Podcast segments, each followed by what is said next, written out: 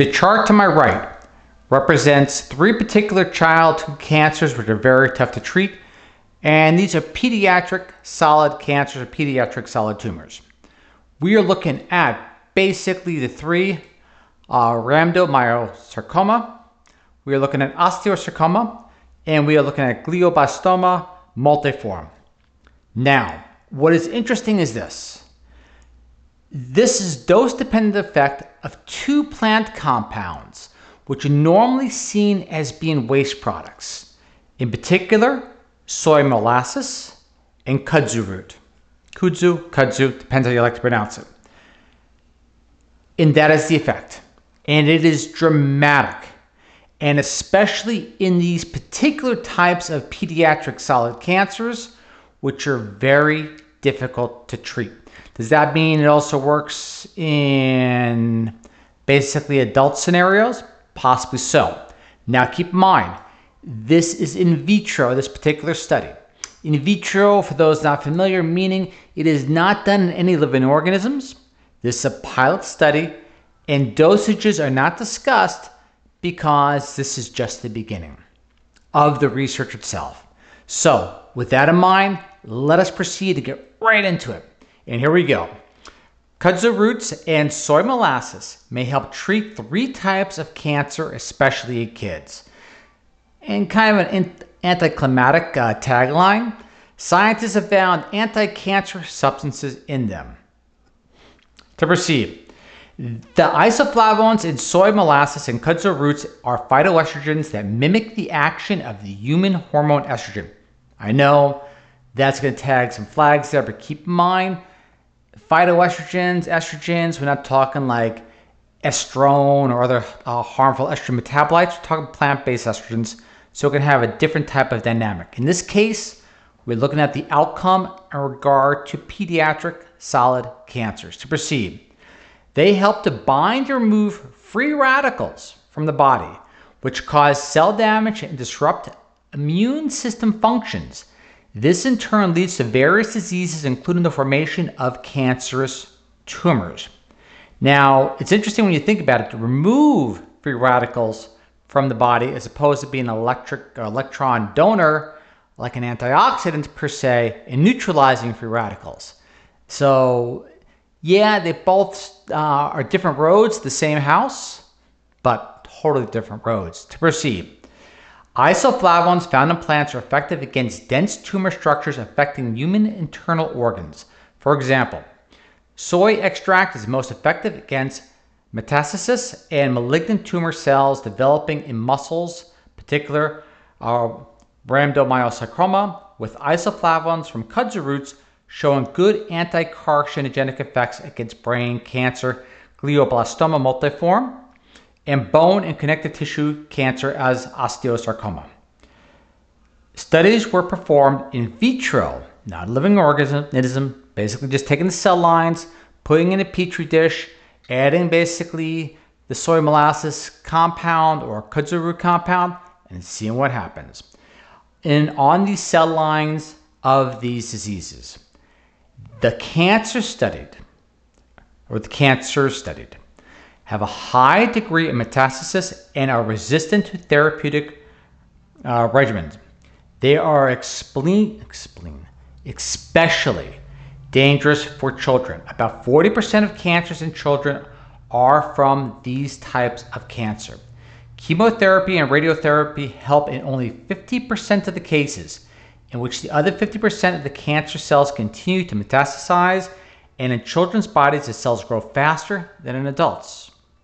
In addition, radiation therapy is very toxic, especially for children.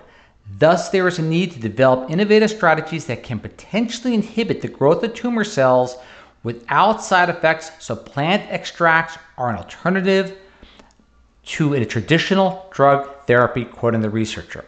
Now, again, you hear the word alternative. This is a pilot study, it is done in vitro, so it needs to be explored more. However, just the same, this is the beginning we're seeing that these plant compounds from kudzu and soy molasses. Soy molasses is such a waste product that's usually given to animals for animal feed and pellets and things like that.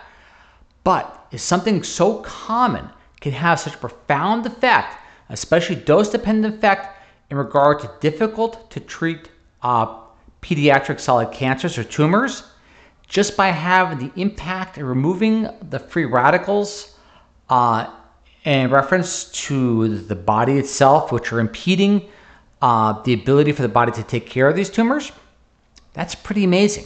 And remember, too, look at the graph in the beginning, and you saw the dose dependent effect on how effective these compounds, especially kudzu, in basically neutralizing or mitigating uh, in, uh, I parse my words carefully, in these cell lines or cell cultures so effectively. Uh, but again, it is in vitro, so we know it has an impact. Now we have to see if it has an impact in a living biological organism. To proceed, a couple of notes too before we also go a little further, which are real important on the highlights. Basically, as you see right here, indispensable as we talked about soy molasses and parts of the kudzu are regarded as waste in the manufacturing process, hence they need to be recycled and repurposed.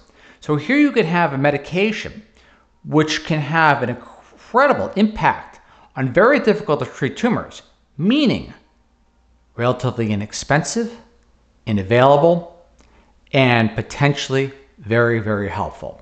Second note we want to look at is kudzu root and soy molasses extremely substantially decrease the viability of tumor cells even at the lowest concentrations. That is promising. Look at that chart once again. Again, this chart's a little different than the chart we showed up front, primarily by uh, the lead in paragraph. As you can see right there, at the lowest concentrations, it seems to have a pretty effective impact on these particular cell lines.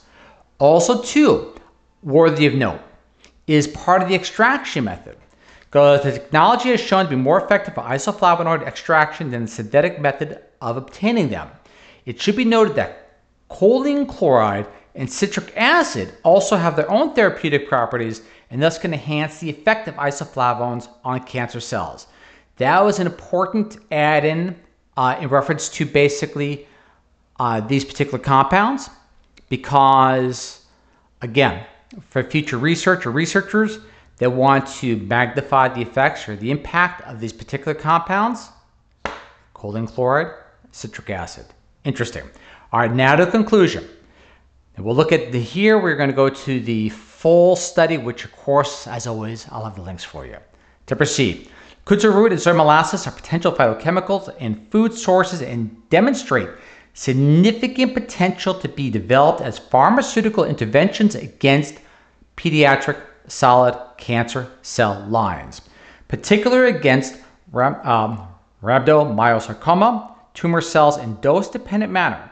However, kudzu root, kudzu, I want to say kudzu, kudzu root, showed a significant antiproliferative proliferative effect against the growth of glioblastoma multiforme and osteosarcoma tumor cells compared with soy molasses.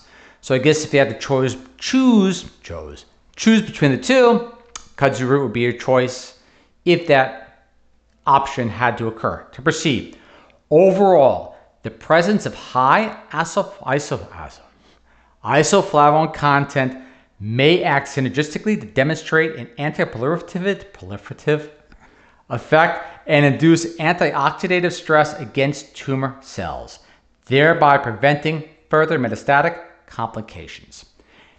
That is again just simply amazing.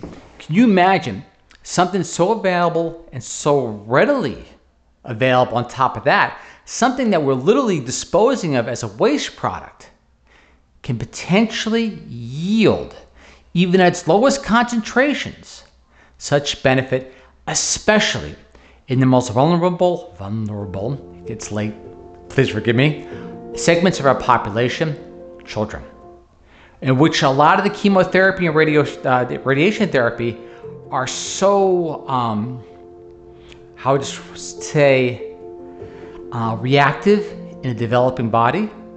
And if that treatment can possibly be toned down or reduced, giving the children a better option of recovery, as opposed to just recovering from that, as opposed to the, uh, the tumors themselves, as opposed to recovering from the treatment just by adding a little bit of kudzu root or soy molasses and yielding an incredible effect as such, that is again the research that we love to see that has a wonderful, wonderful impact of basically alleviating or mitigating these possible, or I should say, are extremely, extremely tragic ailments that inflict so, so many, especially the most vulnerable and innocent of our population itself. Again, great, and I should always gratitude to the research uh, for basically delving into this. Remember, someone has to have the question, and then basically once they have the question, uh, they start for the answer. Isn't that what Einstein said?